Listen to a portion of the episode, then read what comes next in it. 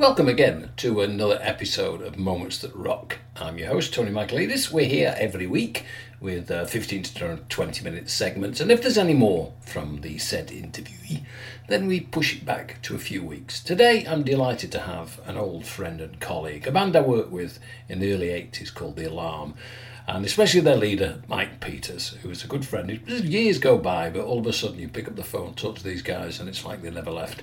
Mike's had an illustrious career, had a lot of setbacks in his time. He'll tell you about them, um, and he's. Uh, well, what you'd call in modern day terms a courageous leader. He's got some great stories, some amazing experiences, and we split this up into several episodes. So, without further ado, I'll introduce you to let you hear him introduce himself. Good day. I'm Mike Peters, the singer of a rock band called The Alarm from Wales in the UK.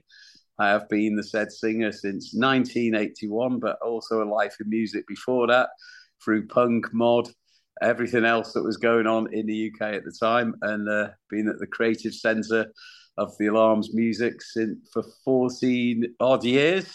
Uh, I'm still here. We've got new album out called Forwards. Uh, I'm a cancer survivor. Run a global charity called Love, Hope and Strength, and we just hiked the Alps. And uh, I was speaking at a World Cancer Leaders Summit in Los Angeles in the coming weeks. So here I am, Mike Peters from the Alarm, Love, Hope, Strength, ready to talk.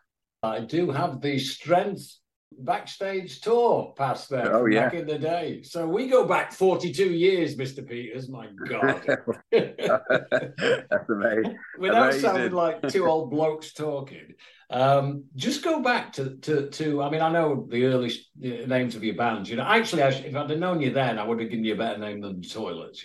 The, the, the Toilets was uh, came as a, a flash of inspiration in a pub called the Victoria Hotel in Prestatyn and uh, I was having a pint with the bass player, and I need to go to the bathroom, and saw the sign. Thought that's it. We're going to be called the Toilets. And this was 1977. I'd just seen the Sex Pistols in '76 at the Quaintways in Chester before the the furor broke out, and uh, saw an incredible band that changed my life. And, and here I am, starting a punk band, trying to persuade people who've never heard of punk and don't know what it is to to be in a band. Um, and then we we got a few gigs straight away. We we we were actually probably pretty good, much better than we realised. Uh, we had a great singer from Coleraine in Northern Ireland, a singer called O'Malley, who was a proper character. And I met him in a, a bar in Rhyl. I, I, was supposed to have another lead singer. He never got off the bus. It's a proper transition moment. And then there was no phones to get hold of people to say, Where are you? So I, I carried on with the night out, and uh, Pretty Vacant was playing on, on, on the DJ uh, on the dance floor, and I saw this guy pogoing higher than anyone else in the middle of the, the floor, and I went up to him and asked him if he wanted to be the singer of the band, and he said yeah, and he was an uh, amazing character, and uh, I, I, went to um, Liverpool to Eric's club, which is in Mathew Street, where the opposite where the Cavern was, where the Beatles started out. And uh, I'd heard that you could have a Saturday afternoon audition gig there, and so uh, I went up one Saturday and and just uh, it was before opening time, and I knocked on the window, and and the guy put up the shutter, and it turned out it was a guy called Roger Eagle, who was a, a very famous uh, Northern Soul DJ, entrepreneur, run the Twisted Wheel in Manchester, and here he was in a punk club in Liverpool. And uh, and I said, oh, I've come to try and get a, a Saturday afternoon audition for my band. We're from Wales. He says, oh, I haven't seen any punk bands from Wales yet. He goes, what are you called? And I went, we're called the Toilets. And he went, that's a terrible name. You you can't play here with a name like that. I said, uh, he said, what's your name? And I said, well, you must have a stage name. And I said, it's Eddie Bop. And he goes, well, if you call yourselves that, you can play next Saturday. So we did. And uh, and we turned up a week later. And as I said that, he said, uh, I said, oh, thanks very much. We'll come back next Saturday. And he, he started putting a poster up in the window, and it was it said secret gig, The Clash, next Saturday. So I actually bought a ticket off him there and then. So I got ticket number one, uh, which I still have to see the gig because we we played the following Saturday and uh, we went on stage and we just ripped the venue to bits. It was we were and the singer was incredible. He could hold the audience in the palm of his hand. And um, and as we put the chord, the last chord down, Bob Geldof jumped on the stage and shook my hand and said that was amazing because the Boomtown Rats had played the night before. And uh, and then Roger Eagle bounded on the stage and said, do you want to play with the Clash tonight?" And I was like, "What?" And I couldn't believe it. Oh my and, god! uh, really? so that's why I've, that's, that's why I've still got ticket number one because I didn't have to give him a ticket in because we played with the Clash that night, and again it was incredible. And there was another Northern Soul DJ at Eric's at the time, a guy called Chris Harrop, and he was from Bagillt near Flint in in North Wales. And he came on the stage. He goes, "I want to be your manager and take you to London." And uh, he he hooked us up with another famous Northern Soul guy, a guy called Ady Croasdell, who, who runs all the Kent Records Northern Soul reissues, and probably the you know one of the foremost soul uh, record collectors in in Britain. And uh, he he let us stay in his flat around the corner from BBC, and he, he they helped us get a gig in in the um, Roxy in Covent Garden in London. And uh, they took us out for a pint, a first pint in a pub in London. Um, and before I knew it, I looked around. I thought, "Where's O'Malley, the singer, gone?" Next minute, I could there was these things called blues going around. I think he did a whole bag full of them and was climbing up the walls, and it, became a bit scary at that moment and uh, sort of frightened me a little bit, to be honest. That, that the dark side of rock and roll could come into your life that quickly. We hadn't even started, and um, that that was sort of really the beginning of the alarm, to be honest, because we we had, we got Nigel Twist uh, or Nigel Buckle as he was called at the time to become the drummer although he didn't really like punk rock like we did. He was he was still a hippie with loons. I used to have to make him wear tight trousers to go on stage and all sorts of things. but yeah, heady times being it, but it was formative. And uh, we went. We didn't have what other bands had. When I looked around at the Sex Pistols, had Malcolm McLaren, and the Clash had Bernie Rhodes, or or um, the Buzzcocks, who I loved, had had Richard Boon. They had they, they had someone older in their camp who could help them direct the energy and channel it. Um, and we, we didn't have that. We were just straight out of Rhyl and uh, we, we had no idea. We didn't even know whether our songs were any good. We were just playing off instinct. Things I'd learned to be a, well, I hadn't even learned to be a songwriter. I just wrote these two minute blasts of music based on what I was hearing and writing about what I could see in front of me. And, and, and then I realized when we got in front of an audience, we're actually a really good band with it. and I, I O'Malley died in, in 2003, and he, he sort of fell foul to drugs in his life, and uh, that took his energy away and his his talent because he was incredible. I, I often think back and think, what if he'd been straighter and more channeled it and could have focused his energy better, maybe with someone older around him who could, you know, steer him in the right direction. I often want what we could have become as a band from that point onwards without me having to become the singer and learn how to do all the other things that you have to do to create a band. But uh, it was like we were lucky. We we started off great. We played with the Buzzcocks. We played with the Fall. We played loads of gigs in the northwest in, in the punk scene, but we just didn't. We fell away because we did never got to make a demo or a record uh, oh, until was much late seventies, Mike. Yeah, seventy seven into seventy eight. Yeah, and uh, we are the bass player, he, he, had a girlfriend called Sara Sugarman, and she went on to become a big film director in Hollywood and doing things with Lindsay Lohan and Confessions of a Teenage Drama Queen, and still making big movies now. And um, in 2004, The Alarm did a sort of punk rock swoop on the music industry, and we created a fake band called the Poppy Fields because we were all now in our 40s um, and we we pressed the record a, a, up and presented it to people as the Poppy Fields, and the, the industry fell for it, and they started a-listing the song and inviting a, this young 19-year-old band to be on MTV 120 minutes, and I, I, was portraying myself as the manager and saying, "Oh, they're they're doing their exams, they can't possibly come on TV just yet," and. Uh, and then oh, the, the, record became a big hit, and it was the biggest thing that had happened to us since 68 Guns in the 80s. 80s.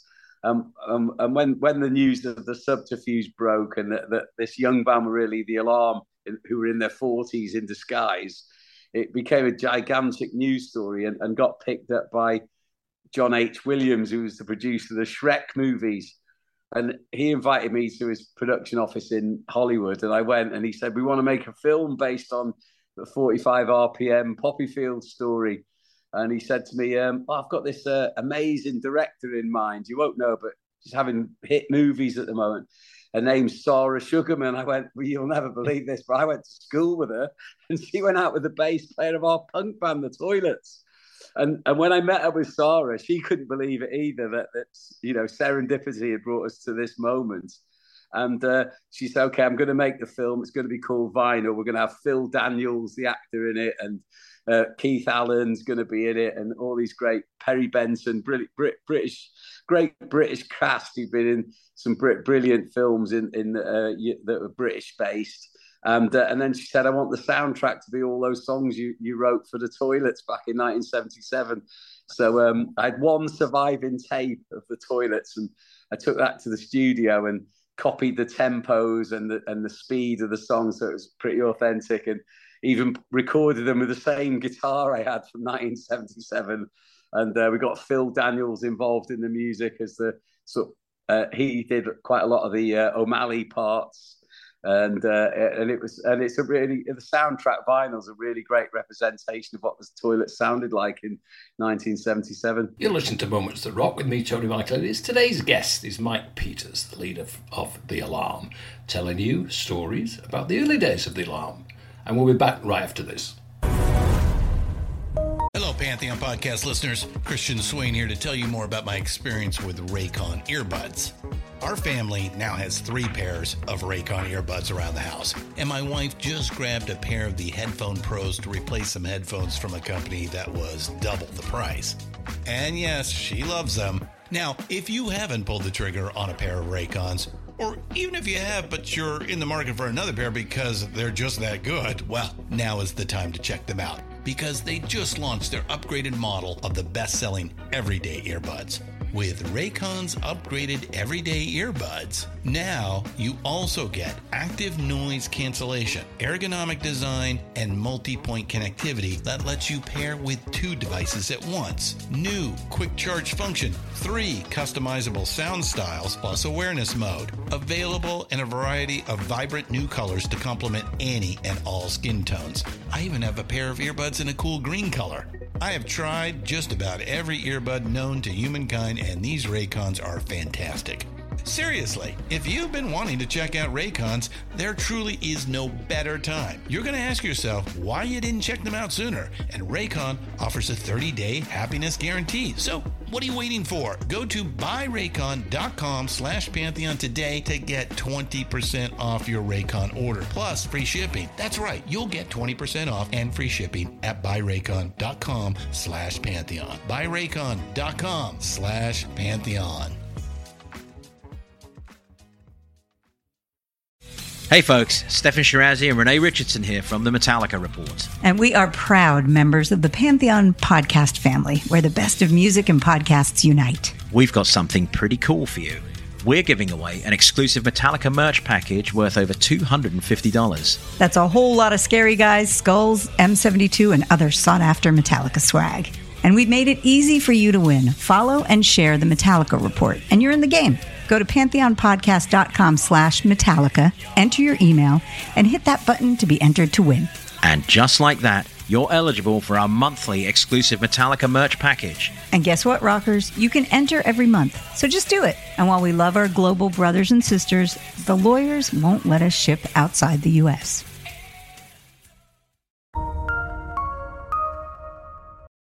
To quote a rock and roll term, you've worked your asses off and everything. You were kind of right place at the right time. But then again, you wouldn't automatically think Wales was the right place, but you always went back and you never left. You didn't, I mean, even the Beatles couldn't wait to move to London and stuff, could they? you always kept your yeah, roots. But, well, well in, in, Wales, we have a, a, a thing called Hiraeth.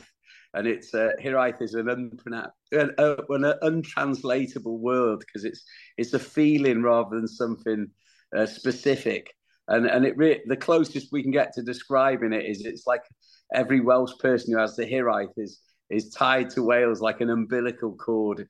It means you can never really leave Wales because the, the Hiraeth is always calling, and it's like a it's always elastic band that's pulling you back home. And uh, we're we're not like the Irish. I think that that get they they invade everywhere and take over, and they they, they set up bars and count enclaves and live there. With, with the Wales, we go to these places, but we always come home. We don't leave our mark behind. And uh, they always say that the, the difference between uh, Wales and Ireland, or the Welsh and the Irish. Uh, when the Romans invaded Britain, the the the Irish are the, are the Welsh people that could swim to get away from the from the Romans, and the Welsh are the ones that couldn't swim, and so we just stayed stayed behind and dug in and held on to our turf. so really, it wasn't just the, the time and punk and everything that was your inspiration. It was actually your, your your surroundings as well. I mean, you know, obviously you were energized from being where you wanted to be, not where people probably insisted. You've only really had management in the early days, haven't you? You look after yourself now.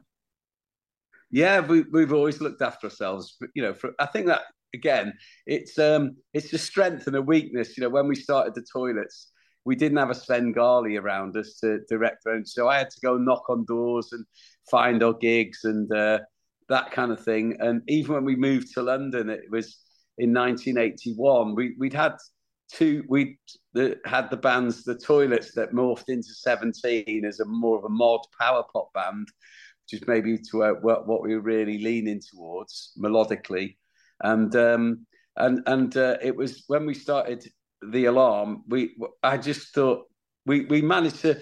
This is how uh, how how the alarm started in a way. We we. We uh, we were in a band called Seventeen, and we'd seen a band from America called the Stray Cats uh, buy airline tickets and just come to London to try and make it, and they did, and they were the hottest thing in in the world at the time. And then we we did what the alarm did in in 19 in 2004 we did it in 1980 we pretended to be a support band to get a gig with the stray cats. And we did i phoned up the band and, that was supporting them asked if we could use their drum kit. I, I, phoned the venue and said the stray cats had been to see us and wanted to be one of the opening acts. If we could use the support band's drum kit and they said yeah okay if the stray cats want it that's what's going to happen and we got as far as to jumping up on the equipment with our guitars before the Stray Cats manager realised that there was another band that he didn't know anything about about to play with his group in Crystal Palace. And uh, as he was about to kick us off the stage, Slim Jim Phantom, the drummer, comes out and goes, "Let them play. They've got this far. What what what can twenty minutes? What harm can an extra twenty minutes do?" and uh, so they let us, they let us play uh, we we got talking to them and we realised we had something in common. None of us were from London. We were from Wales. They were from America. They'd taken a big risk coming to London, and it had worked for them.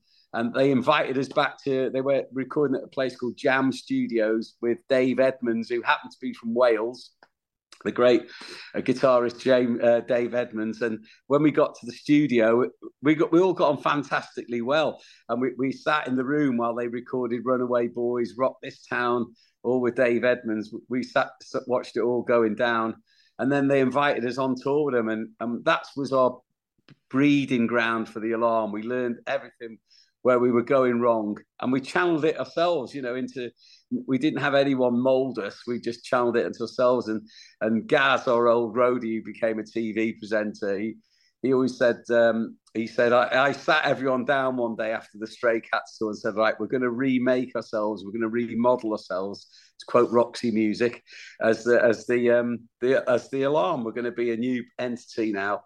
And and i had a list, and I and my list was like something like we're going to make a single, move to London, get some gigs, find a manager, find an agent, go on tour, get a record deal, make an album, get on top of the pops, and then we're going to go to America. And Gaz always said we did everything. The only one thing he got wrong was we went to America before we went on tour in the UK. before right? we got on top of the pop. Yeah. How did that happen? That, that's what, we, we we got we got lucky in 1981. We we moved to London with our own single. We had our own flat. We we got there was a guy called um, Louis Parker who'd come from Rhyl. He was um, he was a bit of a, a, a very interesting character in the 70s, and he used to book bands into North Wales, and he used to book them onto the Colwyn Bay Pier and he'd have things like Jackie Wilson, the Tramps, lot lot of soul bands that were sort of associated with Northern Soul. And he also opened a nightclub in a, a hotel in St. Asaph called the Talardy. And uh, the, the, the nightclub was called the Stables. And it, it was one of the first clubs in Britain to be uh, modelled on American sort of uh, guidelines, so he wouldn't let anyone in who was wasn't under was. Everyone had to be over 21 to get in this club, which was unusual in 1970 Britain, where you could be 18 to get in everywhere.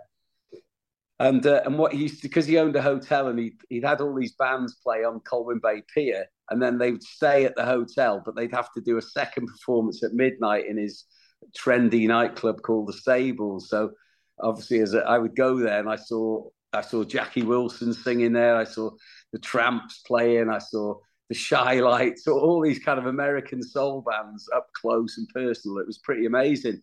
And then Louis um, moved into the wider music sphere. Uh, he, he, booked us one gig playing with the Slits in 1977 in St. Asaph, which we did. And then he moved to London himself uh, and set up an agency called the Concord Music Agency. And he, he'd been booking bands like Shakatak, all these sort of disco bands. And um, he, when we got to London in 1981, I called him and asked him if he could try and get help us get a gig. And he said, The only band I'm representing that any that might have anything to do with the alarm is the fall with Mark E. Smith. And he said, I can get you a gig with them possibly at the venue in Victoria in London. But he said the, the they choose the support band. So I'm going to give you the manager, Kay Carroll. I'm going to give you her phone number, and you're going to have to phone her yourself and say Louis asked if you, you know you could play with the Fall. So I, I called her from a payphone and said, "Oh, you know, can we have this gig with the Fall?" And she said to me, "Well, you, do you sound anything like the Fall?" So I thought to myself, "Well, shall I lie and say, yeah, we sound just like the Fall, or should I be honest and say, no, we don't sound anything Nobody like the sounds fall. like the Fall." I know exactly. So I thought I might as well be honest. I said, no, we don't sound anything like the Fall. She said, thank God for that. We hate bands that sound like the Fall. You can have a gig. It's true. Nobody sounds like the Fall. You've been listening to Moments That Rock. Uh, I'm your host, Tony Michaelides, but you've been listening especially to Mr. Mike Peters from The Alarm in part one of his wonderful story, which makes it the end of today's episode. Come back, subscribe, and we'll see you next week with more Moments That Rock.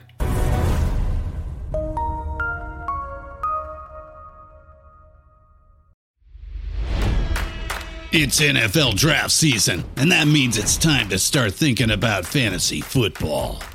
FantasyPoints.com features industry leading experts and prognosticators using proprietary hand charted data to help you score more fantasy points. FantasyPoints.com is the place to go for whatever kind of fantasy football you play. Whether you play fantasy football, daily fantasy sports, or do a little bit of everything, Fantasy Points has the meticulously researched content to guide you to victory.